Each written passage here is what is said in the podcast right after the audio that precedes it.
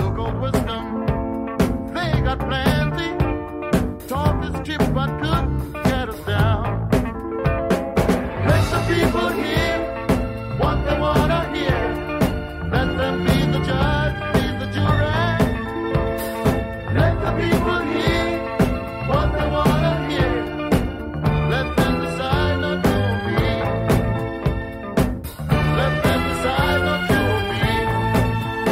welcome to episode 1886 of Effectively Wild, a Fangraphs baseball podcast brought to you by our Patreon supporters. I'm Meg Rowley of Fangraphs, and I'm joined as always by Ben Lindbergh of The Ringer. Ben, how are you? I'm Doing all right. How are you today? How's your fatigue level today? Well, you know, when it's an accumulation of being tired, it takes a couple days to come out of it, but I'm a little less punchy than I was yesterday. We mm-hmm. We officially wrapped our deadline coverage. Our last piece related to the deadline went live today. Thanks. Yeah, I, you know, um, I get to work with some pretty cool, smart folks at Fangraphs, and I think that these are, you know, these are the times when you really see that shine. So, good job, all. Well, I enjoy Punchy Meg on the podcast, so I think it works out well either way. And our discussion last time has already prompted some response, at least one of our discussions, which was the pedantic point about the triple slash line mm. and the fact that there are actually only two slashes. Yeah. When we cite batting average on base and slugging percentage, separated by only two slash marks. So, a few suggestions we've gotten for dealing with this dilemma, this huge dilemma that is plaguing everyone, not just us, I assure you. So, one suggestion we've got from listener Drew is that we could call it a triple rate line instead of a triple slash line. So that's one oh. way we could deal with it because they're rate stats as well. I like that. I do kind of like that. Yeah. We also had listener Nate who suggested that if we want it to be accurate and have it truly be three slashes, we could include the OPS at the end, which Oh, you see sometimes. So Yeah. it'll be like 300, 400, 500, 900. And that way we get three slashes in there. It's still redundant because we can add 400 and 500 and get 900 without having to see it. Although, if it's not a round number, I guess it saves you having to do some addition in your head. But yeah. that's one way to do it. I don't know that I love tacking on OPS just to be precise, but yeah. maybe we don't have to because my friend and colleague at the Ringer, Zach Kram, pointed out slash stat is a noun phrase. Oh. So average, batting average is a slash stat. On base percentage is a slash stat. Slugging percentage is a slash stat. So triple slash stats come when there are three slash stats, Yeah. three slashes. So That's Zach. He sure is a smarty. He is. And I think that makes sense to me because we do say slash stat, right? As Yeah. a thing, as its own entity, Yes. even when there is no slash at Yeah. all. It's just one of the stats. So that's a way to neatly resolve this problem, I think. And that allows me to square saying triple slash stats with only two slashes. So, yeah, Yeah. our not even a day long national nightmare is Over. over, I think, thanks to Zach. Yeah. But I, I will say, for that 24 hours, Yeah. my brain was legitimately broken. I It was mean, rough. it was. It was in shambles already, and then this like laid it low for the rest of the day. yep. So I teased last time that we'd be doing a little bit more Vin Scully tribute this time, and we will, and we will be joined later in the episode by Dan Bern, the great musician, singer, songwriter, who joined me. You were on vacation at the time, but he joined me last December, episode 1789, One Dan Band, and he's a great baseball songwriter. And so he talked a little bit about his baseball background and played a bunch of songs that time, but he's a Dodgers fan. And so he is also a Vin Scully fan, and he wrote a song, a great song about Vin Scully called The Golden Voice of Vin Scully, which I actually played on the outro to our episode earlier this week. But now we have the man himself playing the song for us. So he is going to give us a combination conversation slash concert. And I believe he is perhaps our only guest who has serenaded us in this way on the podcast, but really enjoyed it last time and just enjoy his music in general. So happy to have him back on to talk about Vin. So I did want to mention, because I was just speaking about Zach Kram, Zach just wrote about Aaron Judge, as did Jay Jaffe Yeah. for Fangraphs on Friday. So each of our websites has some Aaron Judge home run record chase content today. And I got to tell you, I'm getting into it now Yeah. because it's getting real. Yeah. it's like, it's not silly to project and to do the on pace for this or that. Like, we probably talked about that months ago for the first time, but back then you assume, well, he's going to fall off the pace at some point, and he has not. so he's on pace for 66 home runs. Yep. And we're into August now. Yep. So this is worth discussing. you know? Like, yeah, maybe the odds are still against him, but it's a real chance. Like, I remember early last year, like when we were talking about Jacob DeGrom and can he beat Bob Gibson's record ERA. And I remember Dan Szymborski running the numbers on it at the time, and it was a pretty infinitesimal Yeah, chance quite that small. he had. And obviously, DeGrom ended up getting hurt anyway, but it's just so hard. Like, you allow a couple of runs, and suddenly you're off that pace because it's just so hard to maintain a tiny ERA like that. But right. now the odds are getting up there. So Dan ran the numbers for Jay in this piece, and what did Zips have him at something like a, a 20% chance or something like that to actually do it to get to 62? I think somewhere in that range. It may be. Yes. So here's the piece which I had open this entire time that you were talking. So Zips has his odds of hitting 62 at 21.32%. hmm Yeah. Yeah.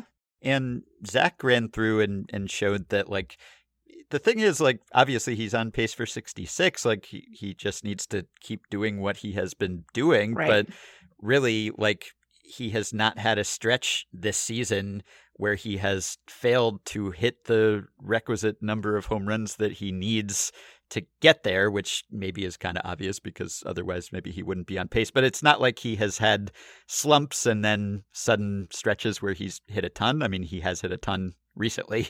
He's been the player of the week in the AL, I think back to back weeks, and the player of the month as well. So he's been on a tear. But basically, like you look at any sample of games that he has had this year, and he has basically done enough where now if he can just coast, just coast at, Right. at this pace that he's been on, it's hardly coasting when you're in that stratosphere. But really, like, it's totally realistic that he could do this. Maybe not likely, not probable, but more than possible. Like, really worth actually thinking about and getting somewhat excited about. Yeah, I think that we talked about how it is good for the sport, and my impression of that has not changed. And to have it remain like a reasonable potentiality at this point in the calendar is really pretty remarkable. I mean, he's just doing this thing that, you know, uh, we we haven't seen anyone kind of approach in a couple of years, and I don't know, it's very exciting, Ben. I know. I He's think, just so tall, you know. Yeah. Sometimes you sit there and you're like, "Who's who's a tall person who's doing incredible stuff?" And increasingly, the answer to that is Aaron Judge. hmm Yeah, it would be appropriate if he held a significant home run record just as a giant. Right. if you were to ask someone, who do you think would be the person who would hit that many home runs? Uh, Right. your mental portrait would probably be painted of someone who looks a lot like Aaron Judge. How are you feeling, Ben, in your heart? Because right now, if you look at the combined war leaderboard at Fangraphs, Mm, you know, Aaron Judge, we have having accumulated is 6.7 war at this point. And Ohtani, when you combine his Herculean efforts, is at 5.8. Yeah. And I'm here to tell you that's enough separation where I think that Aaron Judge is just the AL MVP. I think as of today, he probably is. Yeah. Yeah. I, I mean, stuff can know. change, right? Yeah. Like there's Mhm. still we're in August as we've noted and there's still 2 months to go here, but I think he's probably just going to be the AL MVP. It's certainly looking like Yeah. it. And it wasn't that long ago. It was only like a couple weeks ago, I feel like, that we talked about Ohtani being on top of the war leaderboard Right. and, and by a decent margin at Yeah. the time. So Judge has made up a ton of ground. He's just been on a heater lately. Yeah, So quite the tear. Whether he still has a, an almost full win separation by the end of the season, I don't know. But I think as long as he has a somewhat significant separation, certainly if he were to set some sort of record, Right. and even if it was a toss up, like, yes, maybe Ohtani gets a, a tiebreaker partly just because two way player, maybe that trumps everything. Sure. But also, uh, he won last year. I don't know that that should matter. But yeah. I think between the fact that the Angels are super depressing right oh, now, just such a bad baseball team at the moment. so bad, and yeah. just embarrassing in the way that they are losing, but also yeah. in the way that they are operating really and just trading Yeah. Raisel Iglesias, who they just signed to a four year deal. And it's like, nope, he's gone. Bye. It's it's not great. So I think the Angels are just tough to contemplate right now, other than Ohtani. I just I don't I don't I have to look in their direction because I want to see Right. Shohei, but I want to like keep tunnel vision on him because Oh, yeah. elsewhere on the roster it's just not so great. So meanwhile, the Yankees, even though they have slumped a little lately, Sure. they're still just running roughshod over the league and, Oh, and are seemingly walking away with this division. So Yeah. I don't know whether playoff status really is that big of a boost in MVP voting or award voting in general these days. If it were, then Trout and Ohtani would not have the hardware that they do. But but if you want a tiebreaker there, and Judge has been pretty clutch too. Right. It's not just that he's hit really well, and it's not just that he's hit a ton of dingers too. like it's he's that just hit well. right, yeah, he's Yeah. Probably the best hitter in baseball. Maybe Yordan Alvarez is is right there, Yeah, but we should Judge has played more, so Yeah, we should we should be sure at the end of the year to like give Yordan a moment because he is not going to win AL MVP in all likelihood. It would take a pretty interesting and weird turn of events for him to rocket above both Judge and Ohtani, but he has had quite a nice season for Oh, yeah. for Houston and he is just really fun to watch hit. So we I'm I'm reminding us, I'm saying it out loud so that we have a better chance of remembering that we need to be sure to to give Alvarez his due when the season comes to a close because he, he's at risk of having a very good year forgotten and a, a really impressive one considering um, how many of his games he plays at DH. So Right. to accumulate the war he has is like pretty cool. So yeah. having said that, man, Aaron Judge sure is a good hitter, and he's like moonlight incredibly in center field. I know that Yep. once Harrison Bader is back from the injured list, like they won't probably need him to do that quite so much. But it's just a, you know, it's quite a campaign. I think that I wonder. I'm not fully settled on this notion, Ben, but I, I think I maybe think that being on the Yankees is a bigger tiebreaker boost than just being on a generic playoff team, regardless of what's going on with the Yankees. I think that there are people who might think that way amongst the voters, like, oh, you know, because he's like, he's a, a titan of the game, both literally and figuratively. But like, he doesn't need, he doesn't need a boost. I mean, he's No, quite tall. now, We've he does not. established, we've there's that established too. that. But you know, the guy's he has a 194 WRC. I know. plus. like, Yeah. And it's not just that he's hit a lot of homers, but they've been meaningful home runs. He's Right. been clutch. Yeah, he's hit a lot of walk offs. Yep. Like he has kind of carried that team to the extent that any baseball player can at Yeah. times. And Well, if anyone can, again, yeah, a, it would be a him. giant because he's so Right. big. Win probability added wise, he's Yes. leading the majors too. So it's not just that he has been racking up dingers in garbage time or Right. padding his stats or piling them up or whatever, piling on. Not that that would make what he's doing much less impressive, but Right. just to give him extra value, extra points for clutchness if you want to factor that into your MVP consideration. So, yeah, as of today, I would say he has to be the choice. And I was kind of curious. I knew that he was hitting a ton of homers, but I did not know why he was hitting a ton of homers necessarily. I mean, a ton even relative to how many he has hit in the Right. past. He has always crushed the ball, of course, and he set the rookie home run record since broken by Pete Alonso. But when he came up his first full season, he was cranking dingers out there, but he still has never hit this many. And so, why, I wondered, is he doing it this year? And it seems like he is making some changes or has made some changes. First of all, he strikes out less than he did when he first came up. And so putting more balls in play, some he puts over the wall, so fewer strikeouts. That helps a little bit, but also he is hitting more balls in the air. It seems like career high fly ball percentage. Zach got into this in his piece, and just more of his batted balls in the air have been flies relative to line drives. And also, he is pulling the ball more than he has in Yeah. any previous season. And obviously, he doesn't have to pull the ball to get it out. he can hit the ball out to all fields. But when he hits the ball to the pull side, he just hits more home runs. And even for Aaron Judge, that helps. And so Zach said in his career, Judge has homered on 26% of fly balls hit straight away or to the opposite field versus 68% of his pull side flies. And in the StatCast era, that's the highest ratio in the sport. So even for him, hitting more fly balls to left helps him hit more homers. So it's been pretty impressive to see. So that makes you think, well, maybe it's not just flukiness. Maybe he's actually doing some things differently that have made him hit these homers. And so maybe that makes you think that his chances are a little higher. I think both Zach and Jay slash Dan said that maybe the likeliest outcome is that he ends up at like 59 or so, like his now teammate Giancarlo Stanton did Yep. in 2017 when Yeah. Stanton topped Judge, who had the second most homers that year. And he made a run, obviously, at Ruth and Maris, and then he kind of cooled down at the very end. And same thing could happen to Judge if he ends up at a mere 59 or 60 or something. That'd still be really impressive. But I am getting pretty invested Yeah. in 62 at this point because, you know, it's been a long time since we've seen 60 anything.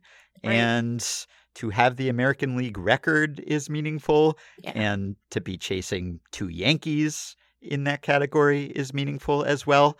And I think for a lot of people, there will be some meaning ascribed to the fact that Judge has not had any PED associations, right? And so I don't think we can call it like quote unquote the clean record or anything like that.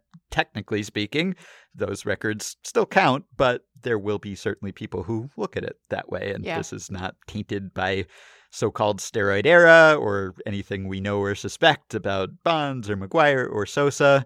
This will just be a giant guy who hits the ball really hard. Yep, he's just a big giant human who Mhm. hits the ball really hard. I mean, that's not all he does, like you said. Like, there's clearly thought and preparation that goes into this. I don't want to discount the work that is sort of making the best of the natural Hulk. Yeah. Yeah. So I don't want to downplay that part, but it's just it's pretty cool. I think Yep. it's pretty cool. I haven't felt invested in like a Yankee doing a thing like this for a little while. It's pretty cool. I know. Or just record chases in general. We've lamented the lack Yeah. of meaningful record chases in this era. We And have. this is a real one. And yeah. I've mentioned this before, but it really is not even tainted by any kind of figurative asterisk related to the run environment or the ball. Yeah. Just because this is he not didn't do this in yeah he didn't do it in 19 2017. Yeah. Yeah. it's it's a year when the ball has ennui, as you pointed out. That Yeah. it's a bit of a deader ball, and offense was actually down in July. I think relative to the previous couple months, which Yeah. is weird for offense to go down during the heat of the summer. yeah So the fact that he is doing this now, it's not even like, oh, Maris did it in an expansion year, or these other guys did it in the PED era, or and Zach documented in his piece, it's not even that you can say, oh, it's a product of Yankee Stadium, because at least according to StatCast, it doesn't seem like Judge has actually gotten a boost from that. He doesn't have any more homers than his expected home runs, which is not based on the park. It's just based on the contact quality. And he has a ton of no doubter homers that would be out anywhere. So, yeah, every now and then you'll see one that maybe just goes into the short porch in the first row. But on the whole, he doesn't seem to be a product of the park. It doesn't seem like he's really even gotten a boost from that. So there's nothing you can say that would really knock down how impressive this feat is. And Yeah. he is uh, lapping the league. I mean, he's like, I think 13 homers ahead of the next closest AL guy that last time I looked, and 10 homers ahead of just the runner up right now, period. So no one else is doing this either. And, and we just haven't seen it even in this high home run rate era. It's been more everyone hitting 20 than anyone hitting 60. So. Right. I love it. You know, I don't know whether this is going to get to like, you know, Sports Center doing live cut ins to Aaron Judge at bats. And that seems like a, a dated reference as it is because, you know, not that many people are like watching cable to get their live sports news. Yeah. but, you know, it's maybe not quite giving me 1998 vibes, but it's it's bringing me back a little bit to that. So Yeah. I'm, I'm into it. Yeah. I wanna I want it. I want it to be like a thing where we're like, he's at bat. Let's go. Mhm. Yeah. Yeah. Zach mentioned in his piece that he's been pitched around more lately. Perhaps unsurprisingly, he's seeing fewer pitches in the strike zone. So I will be curious to see whether he starts expanding that already huge strike zone to try to go after the record, or will he stay disciplined, which he mostly has so far, if that's costing him hacks and possibly homers. So that's something to watch. And I hope that the Yankees play him, even if they have a playoff spot locked up and they could give him days off. Go for it. Let's see some history. And speaking of history, before we bring on Dan, let's do the Past Blast. So this is episode 1886. Past Blast comes from 1886 and from Richard Hershberger, historian, SABR researcher, and author of Strike Four the Evolution of Baseball. So this comes from Sporting Life, February 3rd, 1886. And Richard says an idea being floated in 1886 was to eliminate the errors column from the score. The thinking was that recording errors discouraged fielders from going all out to get at balls. After all, you can't be given an error if you never touch the ball. But how to measure fielding performance? Sports writer O.P. Caylor has a suggestion. Do you ask what I would have instead of the error column? This I would give every fielder credit for all he did, every assist and every putout, without recording his failures. Then every fielder would be interested in taking every chance, however desperate, without fear of loss by doing so. I would then make out the player's averages by the number of assists and putouts he had, divided by the number of games he played, and compare every man's record only with the record of the other fellows of his position. So this O.P. Caylor guy, ahead of his time, smart Yeah. cat. So Richard writes this is almost exactly the same as range factor, invented by Bill James a century later. The only difference is that James used innings played as the denominator, whereas Caylor suggests games played. In the 1886 context, in which the only substitutions are due to injury, these are nearly the same thing. Mm. However, he says the idea died an immediate and quiet death. Caylor offered the idea as an alternative to errors in fielding percentage. Discussion about eliminating the errors column died down, so no need was seen for an alternative. And so this went back into mothballs for another hundred years or so until Bill James uh, independently, I assume, proposed the same thing. So Wow. yeah, it's pretty cool. Every Yeah. now and then, I mean, there were people who were thinking with a sabermetric mindset back in the early days of baseball, and the game and the media and the public were just not ready for those things yet. But the flaws of some of those standard stats were apparent even then. And that is the flaw that we talk about with errors now that someone might be sure handed but not have a lot of range and just not get a lot of chances. And if you don't get your hand on the ball, then you can't commit an error as these things are typically scored. And that cannot be reflective in all cases of a fielder's actual talent. And I hadn't even really thought that, yeah, if you're emphasizing errors, then you are going to disincentivize defenders from even trying to make the play. Because if it's a tough play, well, don't even get involved, you know, because then you could get penalized for trying and failing as opposed to just not even getting there. So who knows how things could have been different if they had retired the error earlier and we had just had range factor from the start. Yeah. Fascinating. Yeah. All right. Well, thank you to Richard for that. We will take a quick break and then we'll be back with Dan Bern to talk and for Dan to sing about Vin Scully.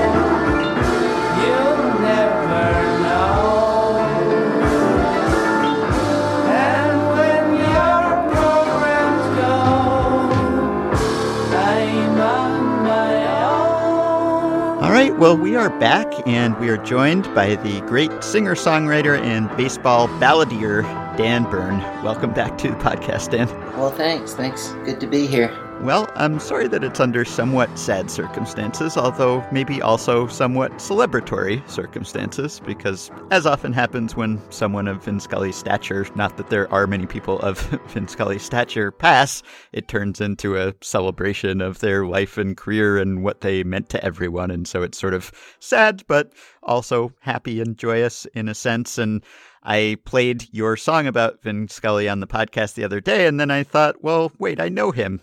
maybe we can just have him come on and play that song in person and maybe some other songs also. But I wanted to ask you a little bit about your thoughts and feelings about Vin as well, because last time we were uh, talking, we spoke a bit about your background as a fan and your unusual Giants slash Dodgers fandom.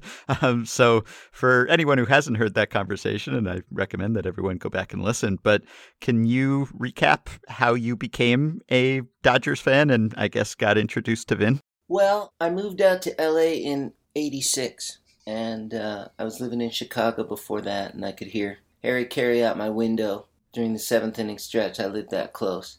Mhm. I guess I, I had been aware of him mostly from the, the game of the, of the week and, and that kind of stuff, the national stuff. But it wasn't until I actually moved out there, and I basically didn't know a soul when I first moved there, so Vin was like my first real good friend. At that time, he was on the radio for nine innings, hmm which was about as good as it gets. Yeah. When I went to the ballpark, I would take my, my little radio and press it next to my ear and, and hear, sort of see the game through his eyes, I guess. Yeah. His eyes and his voice. I mean, I don't know that I could say a whole lot that hasn't been said. Uh, he was he was a master storyteller, and his voice was the perfect instrument to convey it. You know, it's like saying, well, the Beatles was it their sound or was it their songs? You know, it's this just this perfect alchemy of the two. right. Yeah, I I go back and forth right now between uh, feeling a real loss, which is funny, I guess, because he hasn't been on the air for a few years, but mm-hmm. there was still the sense that he was around and he would show up for this or that event or special occasion. Uh, I guess less in the last year. Yeah. You know, between that and hearing the great calls and and uh, just being being grateful for such a eminent voice at the very top of the game for for so long. You know, I mean the it's incredible. I mean Branch Rickey gave him his first job with the Dodgers. Branch Rickey, who had three years before, you know, brought Jackie Robinson up. I mean that, and then he he went f- all the way till like five six years ago. I mean that's uh, way way more than half a century. You know, it's like it's like one of these. You hear a story of somebody who remembered slavery and then you know sees Obama walk into the White House. You know, it's hmm these crazy spans that the whole game really the whole almost the whole history of the game seemed to be coming out of his microphone Yeah. I saw a tweet of yours from last year where someone had tweeted a prompt, Who has the most recognizable voice of all time? And you responded, Billie Holiday and Vin Scully, which it's a, quite a duo there. And I guess it's true because everyone, at least who has heard Vin Scully and appreciates baseball, knows that voice instantly. And many people do impressions of it, right? Which is always entertaining. And there's the great Jon Miller, who I'm sure you like as well as a Giants fan too. He does a great Vin Scully. What made that voice so recognizable, so distinctive? Or was it the voice, or was it the cadence, or was it what he said? I guess it's a bit of all of the above. yeah i think you hit it it's the, it's all of that it's what he was saying it's the the sort of easy you know he never sounded rushed even when, when he was I, I mean i would have liked to hear him announce a horse race or a hockey game to, to just see if, if if he could sound rushed Right. but it certainly in, in a baseball game he had a way of never losing track of the count and the pitch and what's happening in the game but being able to at the same time weave these you know beautiful essential sounding stories at the very same time, uh, and maybe sneak in an ad for for hot dogs at the same time too. And from everything I understand, he was the most modest and gracious of human beings, and he seemed to really care about not just the game and the ball players that he was whose actions he was describing, but also the people he was talking to. And I think that sense that he had of the people he was talking to and the fact that he referred to them as friends, referred to us as his friends, and seemed to, to treat us that way and imagine us that way. It just came through loud and clear. And yeah, he got he got down deep, you know, when he when he spoke to us. He he wasn't just uh, telling us, you know, ball two, strike two, one out. There was something just really magical and pure and, and beautiful about everything everything he did. I you know, I don't think there's a, a game he you know, just like you could say you could go to like uh Springsteen shows or poems, you know, by John Donne or you know every every broadcast was was a a masterpiece, master class of a kind. I wonder, as you were thinking about writing a song about him, if it posed a challenge that, uh, like, when I think about Vin Scully and one of his strengths is that he would he would let the game breathe. You know, he was so incredible when he was talking about baseball, but he also seemed to have an appropriate reverence for the game and letting the game kind of unfold. You know, as a guy who was on radio, he wasn't he wasn't afraid to just let the the sound kind of permeate. And I imagine that confronted with silence, that can be kind of challenging as as a songwriter. So as you were thinking about you know putting him to to music and and putting lyrics to the experience of listening to him how did the how did the pauses and the silence kind of play for you You mean his pauses and silence? yeah Well, that's an interesting question. or maybe it didn't at all and i just don't know how songwriting works Well, I wrote that song probably not 25 years ago, but close to 25 years ago. Fortunately, I didn't leave it till now. If I had left it till now, this moment, trying to make a fitting tribute to the recently departed great man, uh, that would have been a, a, a challenge I don't know that I'd, that I'd want to have to deal with. At the time, he was still going strong, and it was, uh, it was more about, um, I suppose, me as a person and a listener and, and having this comforting voice to sort of fall back on even when things might not be going perfectly. That's how I approached it anyway. It seems like a lot of people have been thinking about the song, playing the song. I, I've just seen people tweeting at you, and I'm sure people have wanted you to play it for them. So it does seem to resonate. I mean, even though you didn't intend it to be a eulogy, it seems to have functioned that way for people or brought them some comfort over the past few days. Well, I hope so. You know, in some way, it can serve as a as a little point of connection. The one that I, the version that I put to video and have been tweeting a little bit is my favorite version, which for reasons I won't go into, we didn't put on the record Drifter that it was recorded for, but it has his his own voice in there, and it, it's got his call of the of the ninth inning of the Koufax perfect game in there, which to me is what the song is is about. It's about the music of of his voice. You know, it could be a, it could have been a, a saxophone solo uh, at the end, but it was, it was him describing this incredible moment, and it's the same thing. It's just, it's just great music. I think. Do you know if he ever heard the song? I would imagine it, it had to come to his attention at, at some point. I don't know if you know that for sure or not. I'm told that his daughter played it for him. Hmm His typical modest reply was, Why would anyone want to write a song about me? That's the thing. I, I want to think that he would appreciate the whole outpouring of affection for him over the past few days, but he was so modest and self effacing and just always sort of put the spotlight on others instead of himself that I imagine he might be a bit embarrassed about the whole thing. Well, But- yeah, it's interesting. I, I, I imagine there were times when he felt a little embarrassed by all that because his whole method was to was to not point the flashlight at himself, but you know, describe what what's going on. He, he was like the filter. He was the conduit for for the game and what he was trying to to communicate and and to have such uh, love and, and affection aimed at him must have I can only imagine sometimes felt yeah a little embarrassing. I feel like this is perhaps an oversight on my part in my understanding of his biography, but do we know anything about Vin's own personal music tastes? Like, did, did he put a vinyl on when he got home after calling a game? Do we know?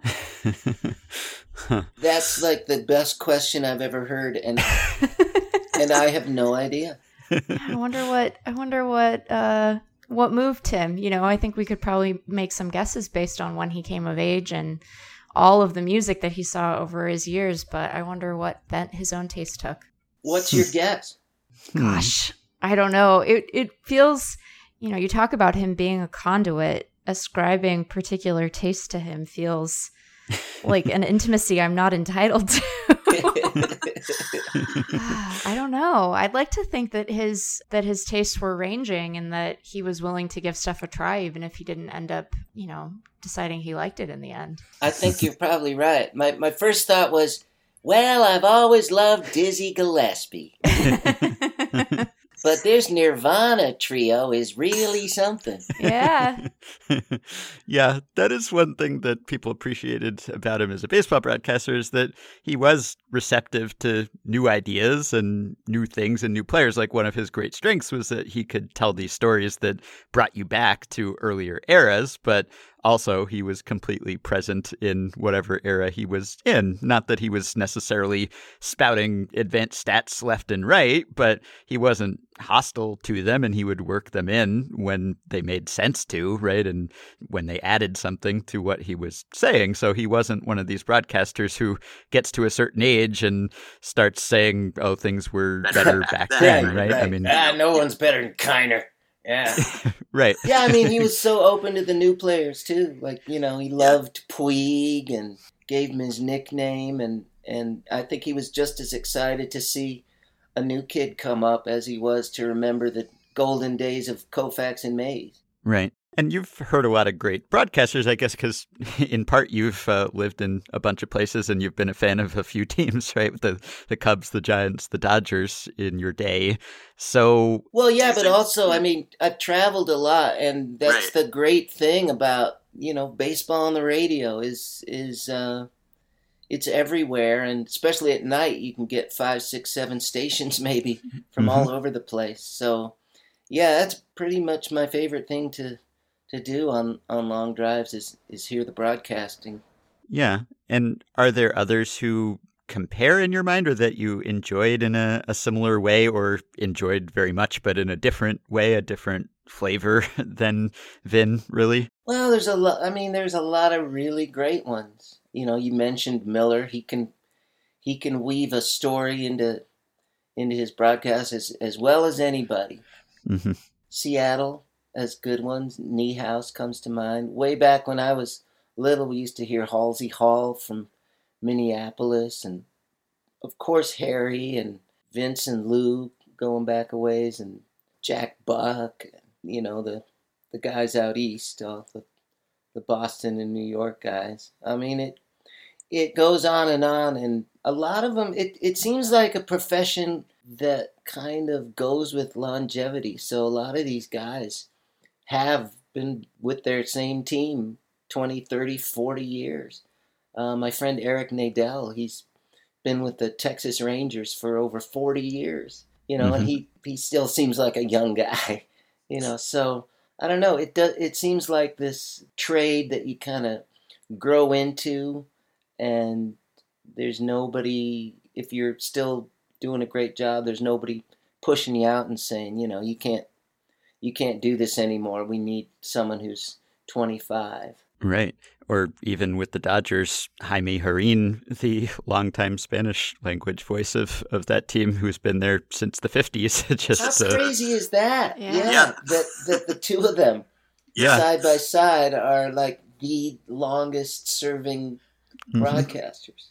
Yeah, it is pretty amazing. I guess the the one thing that we lack, those of us on this call, is growing up with him in the sense that Dodgers fans who were Dodgers fans basically from birth did, right? Because Vin was an acquired taste. I mean, one that we adopted at various points in our lives, and you became a Dodgers fan. And so he was always present, obviously, in that he far predated all of us in our baseball fandom. So he was always around the game. But if you grew up listening to him constantly, if he was like passed down through your family, basically, and you have memories of being a kid and listening to Vin Scully, like a lot of people have have shared those memories this week, and that's something that I suppose we lack. Not that growing to love him in adulthood is is worse necessarily, but I guess it resonates even more if he's just kind of a, a constant from the cradle as he was for for people who are themselves at this point, you know, 70 or 80 years old, right? That's the thing is that he was around for so long that it was a multi-generational thing where, you know, grandparents and grandkids had the common experience of listening to Vin Scully call Dodgers games and could share that with each other. So that's pretty special. Well, my daughter, who's now 13, you know, we were living in LA her first eight years, I guess. So that's her too. It's not just the folks in Brooklyn. She had that voice from when she was too young to even talk. Mm-hmm. I know you mentioned listening to him when he was calling national games. I wonder if you have any memories of your impression of him when your Giants fandom was the most sort of emotionally resonant fandom because I think uh, you know, I have a I have a friend who actually works in baseball now, but she grew up a Giants fan and and she said the the greatest compliment that I could pay Vin was that when the Dodgers would come and play the Giants, she would make a point to listen to the Dodgers broadcast, even though she was rooting for the Giants just because she loved listening to him so much. So, do you have any recollections of your experience of him when you were maybe on the other side? well, I, I mean, when I was eight, nine years old, one of the first books I picked up, this is probably 10 years before I ever set foot in a major league park out, out there in Iowa. And, and most of, most of my connection at that point was, was reading these, you know, these books. And, uh, in the Koufax book, it was the fir- very first chapter was the perfect game. And, you know, half of it was this guy Vin Scully and everybody listening on the transistor radios and and laughing and responding to everything he said. You know, it it seemed like kind of the dark ages. and then when I moved to LA, the first thing I heard when I got over those San Gabriel Mountains and could pick up the LA station was was that same guy, still sounding great and and even that 65 call that the that the book was describing you know he had started 15 years before that and and made the move west with the team it's it's almost difficult to put it all together but Yeah.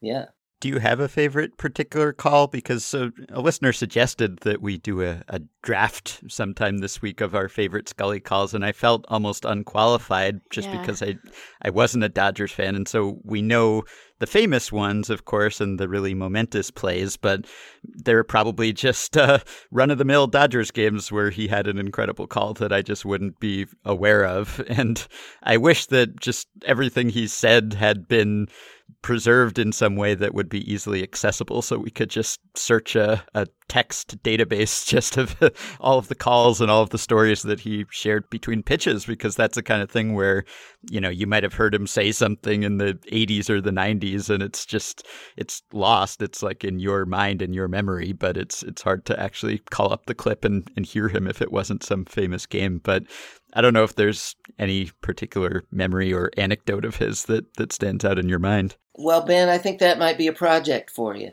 yeah, just digitize every Vin Scully game. Every call. I mean, you know, there's the famous ones, of course, the Koufax Perfect Game, which I have in my song, which yeah. I never get tired of hearing. The Gibson, the Aaron, I mean, those kind of everybody knows. I don't really have a favorite. My favorite is just like you were saying, kind of the kind of the run of the mill game, just the just any game on on any night because it's all great. And the sort of greatness is in is not, I think, in the those huge moments, but it's in the it's just in the everyday. It's in that day after day that this voice you could rely on, depend on. It was just that he was there, and you know, for those two three hours, whatever else was going on in your life, it, the edges kind of softened. Mm-hmm. That's what I remember. Yeah, and I guess it's a, probably a different experience for West Coasters like you at this point and, and Meg than it was for East Coasters like me because it was a great way to close the night to, to end the night. I mean, I'm sort of a, a nocturnal person, but it was great that he was often the one calling the last game that was going. And so it was just the perfect way to wind down and to just sort of play yourself into sleep was just to put Vin Scully on because it was so relaxing. It was not like he would wire you up, you know, that he was like shouting and, and would uh, just get you too revved up to relax. You could fall asleep to Vin Scully if you wanted to, or just relax and listen. And it was just a great way to wind down. So I'm glad I got to listen to him, even if it was at one in the morning where I was. Yeah. I mean, you know, you can overstate it maybe just because there's these great broadcasters at every with every team and everybody has their own guy, you know. Yeah. Everybody's got someone that they're connected to and that they love and that they might think is the best. You know, I think Vin's I think Vin's kind of head and shoulder above everybody and and a lot of people think that too. But, you know, I think the important thing is that these figures do exist and, and carry on and kind of keep us connected to the game but also to each other and you know if i'm not if i'm not overstating this kind of to ourselves too in some way Mm-hmm. So, in the song, The Golden Voice of Vin Scully, are you the narrator or is this a character? What quality did you want to capture about him in this song? And when you sing and write about driving your truck up and down the coast, or the speaker is uh, stuck in a going no place desk job, is that you remembering some part of your life, or is that just you putting yourself in the place of other people listening to Vin Scully? i think both. I think that you know there's three kind of little separate vignettes. So to speak, no pun intended. oh nice uh, i didn't see that one wow uh, we should stop right there yeah, there's the truck driver up and down the coast. There's the guy in the in the office who who's wanting to make his paintings what he does. There's the I think probably the one who's most me is the guy at the end leaning against his van listening to the game. But I think there's there's plenty of me in in all of them. At least that's how it feels. Mm-hmm. Well, we'd love to hear it. We'd also love to hear, I don't know, you have a few Dodgers related songs. You have Rivalry, which mentions Vin.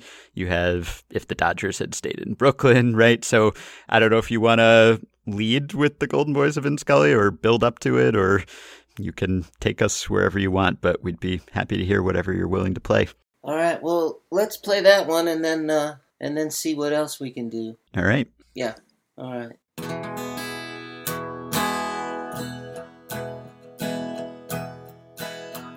Tonight I feel so far away, so far away from you.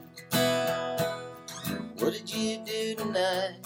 I'm driving my truck up and down the coast from north of Seattle to the Mexico line. Right now I'm in San Bernardino. All day long it was 95 degrees, but at least tonight I get to hear the golden voice of Vin Scully.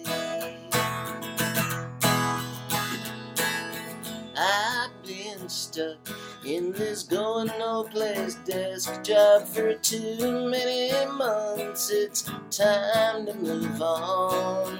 If I quit and just try to do my paintings, I wonder if I could come up with the rent. I still root for the Yankees back east. Never did take to these local teams, but at least tonight I get to hear the golden voice of Vin Scully.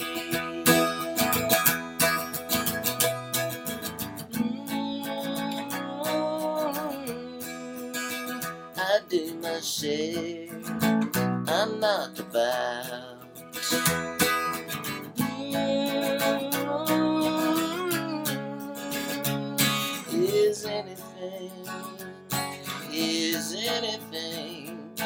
Work out? Now sometimes I'm almost out of range.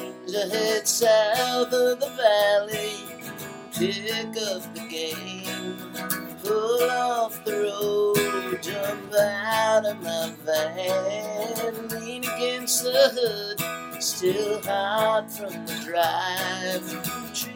Fade out in the black of the night. Sometimes it don't hardly seem worth the fight, but at least tonight I get to hear the golden voice of Vin Scully. Trees fade out in the black of the night. Sometimes it don't hardly seem worth the fight, but at least tonight I get to hear the golden voice of Vin Scully.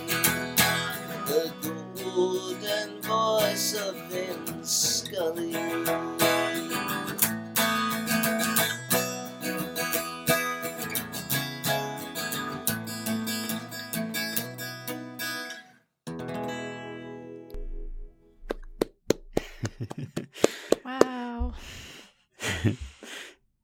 That's Thank the first you. time I played it in the last few days, so Oh, really? Huh. I would have expected that you would have been on call to be playing it constantly, but that's that's great. I'm glad we got the honor. Is it uh, different to sing it now at all?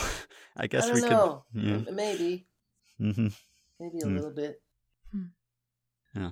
Well, I know that you have a few other songs, I guess, that are related to to him. At least, I don't know if uh, any strike your fancy right now, but we'd be happy to hear anything else.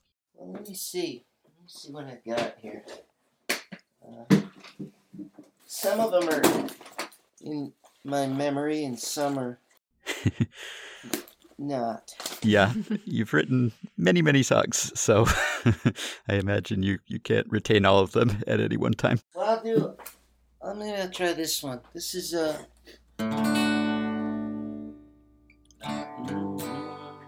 This is not a a Dodger song, but it's a.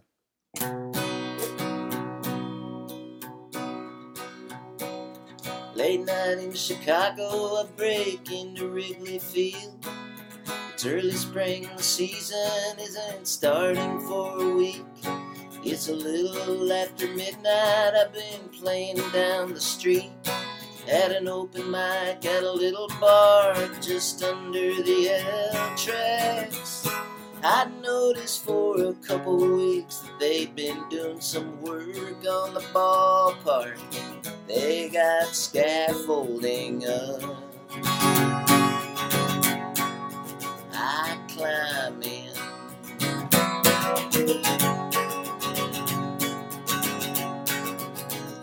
Check out the bat rack and I straighten out my hat. I sit down on the bench where Fergie Jenkins sat. Walk slowly to the mound where I stretch and then I glide.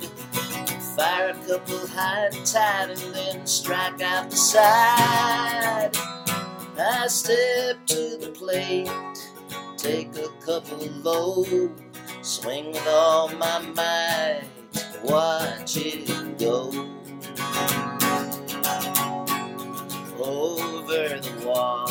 Tonight I got the ballpark. Tonight I got the ballpark. Tonight I got the ballpark.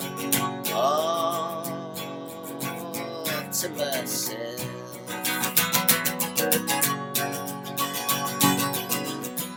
I run in the outfield grass like Moe, Curly, and Larry. Announce a couple innings from the press box, just me and Harry Caray.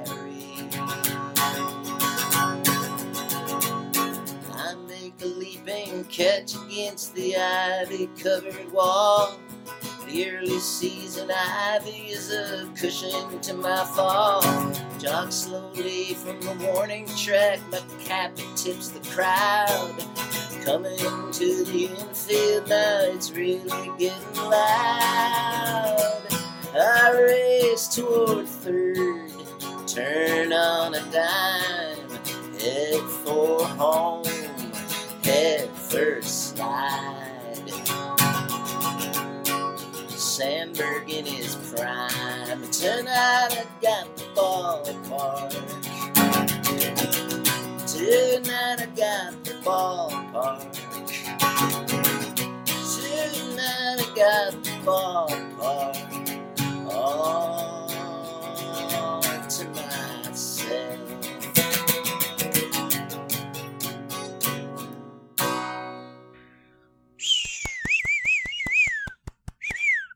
Thank you.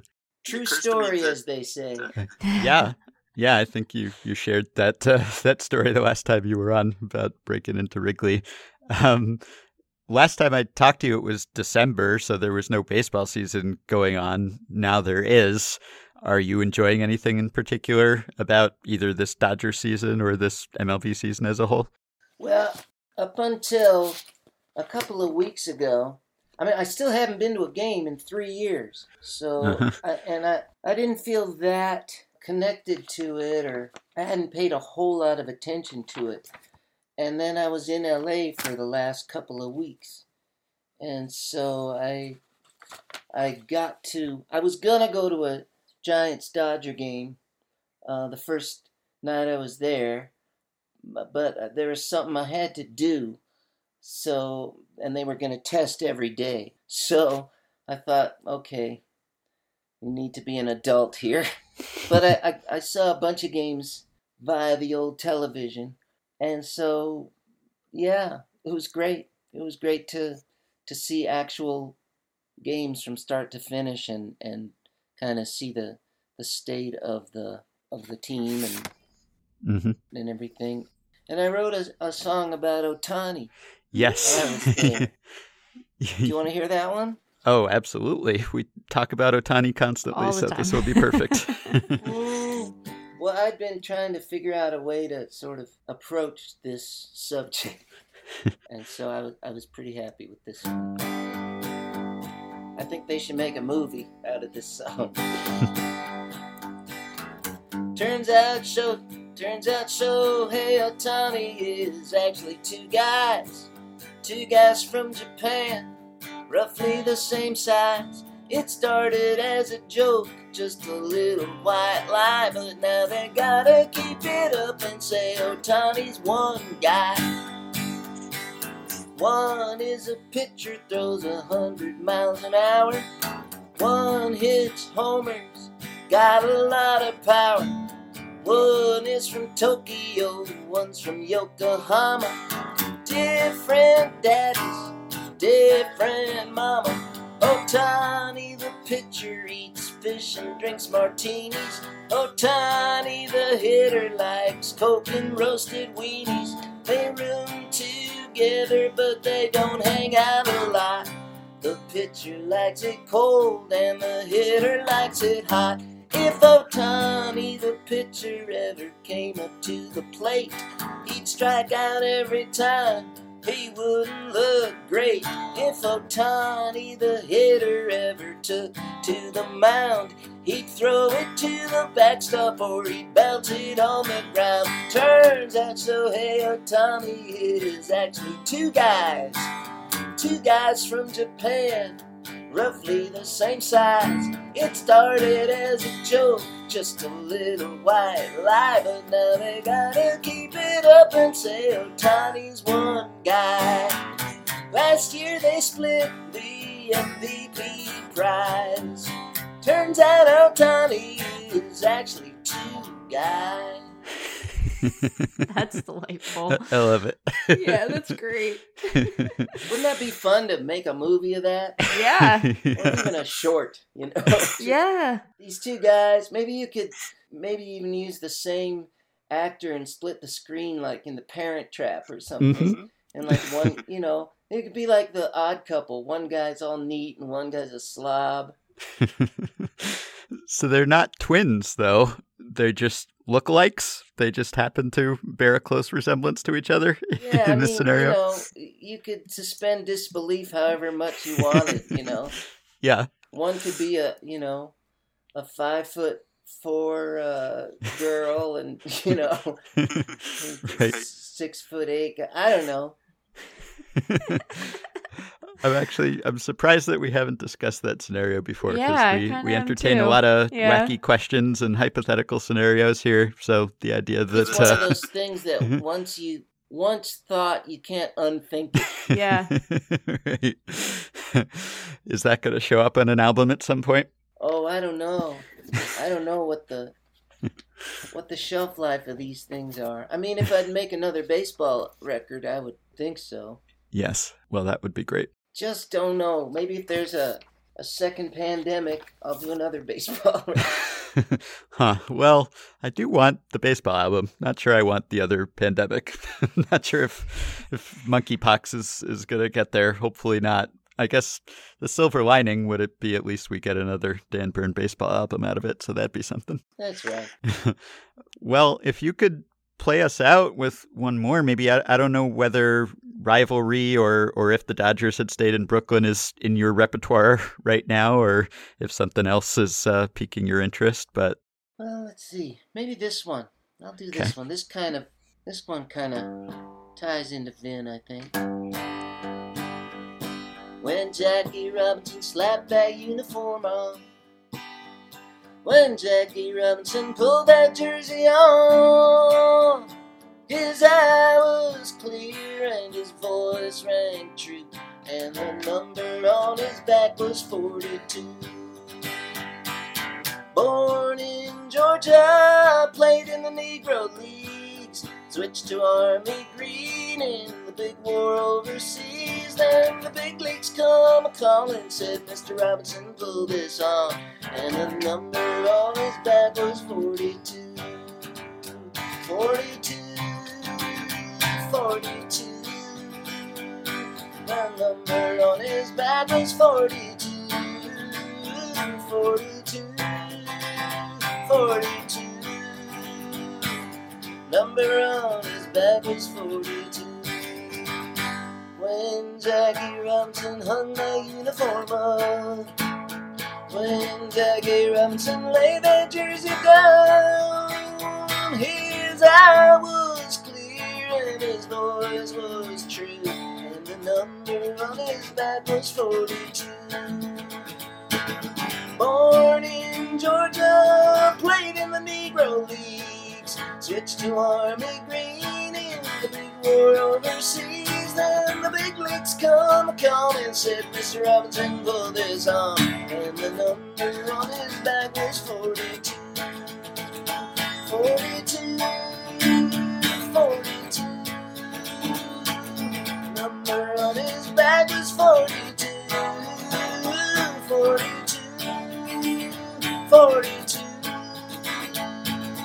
He won't dodge your every color of the rainbow to 42.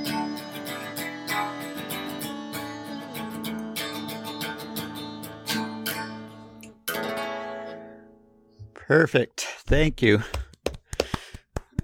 Oh, great to chat with you guys. I'm I'm glad the podcast is going well, and uh, Meg, it's great to meet you. Good to meet you too. Is there anything you'd like to promote while you're here? Any new work or uh, tour dates or anything along those lines? Uh, not really at this moment. No. hmm Well, we'll just tell everyone then to go to danbern.com, check out all of Dan's work. Obviously, we focus on the baseball songs here, but that is just a, a small subset of his complete body of work, which is really great. And you can also find him on Twitter at danbernhq. So always a pleasure. Dan, thanks so much. Thanks, guys. Let's do it again. All right, well, that will do it for today and for this week. And as Vin said, and as we could say about him, don't be sad that it's over. Smile because it happened. And to make sure this podcast keeps happening, you can support us on Patreon by going to patreon.com slash effectivelywild. The following five listeners have already signed up and pledged some monthly or yearly amount to help keep the podcast going, get themselves access to some perks, and help us stay ad-free. We'll C, Yo Yo, Elizabeth Baldwin, Jeffrey Hochstein, and Chun Young Kuo. Thanks to all of you. Our Patreon supporters get access to the Effectively Wild Discord group for patrons only. It will lower the red rope and usher you in, where you can hobnob with 700 plus other Effectively Wild listeners and Patreon supporters. You also get access to monthly bonus episodes that Meg and I put out, discounts on t shirts, access to playoff live streams, and more.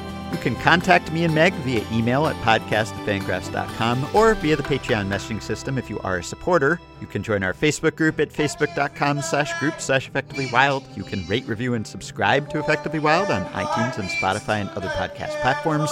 You can follow Effectively Wild on Twitter at EWPod, and you can find the Effectively Wild subreddit at r slash effectively wild. Thanks to Dylan Higgins for his editing and production assistance. We hope you have a wonderful weekend, and we will be back with another episode early next week. Talk to you then.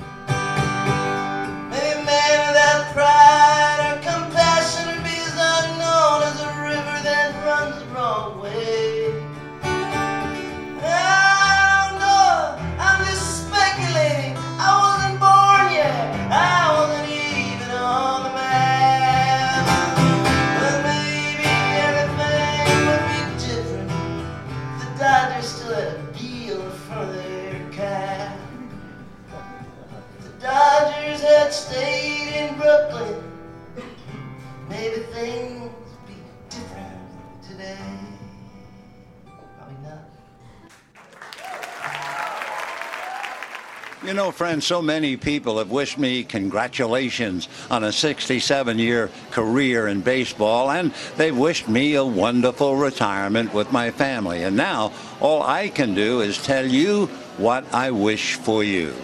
May God give you for every storm a rainbow, for every tear a smile, for every care a promise, and a blessing in each trial. For every problem life seems a faithful friend to share, for every sigh a sweet song, and an answer for each prayer. You and I have been friends for a long time, but I know in my heart that I've always needed you more than you've ever needed me. And I'll miss our time together more than I can say. But you know what? There will be a new day and eventually a new year. And when the upcoming winter gives way to spring, oh, rest assured, once again, it will be time for Dodger baseball. So this is Vin Scully wishing you a very pleasant good afternoon wherever you may be.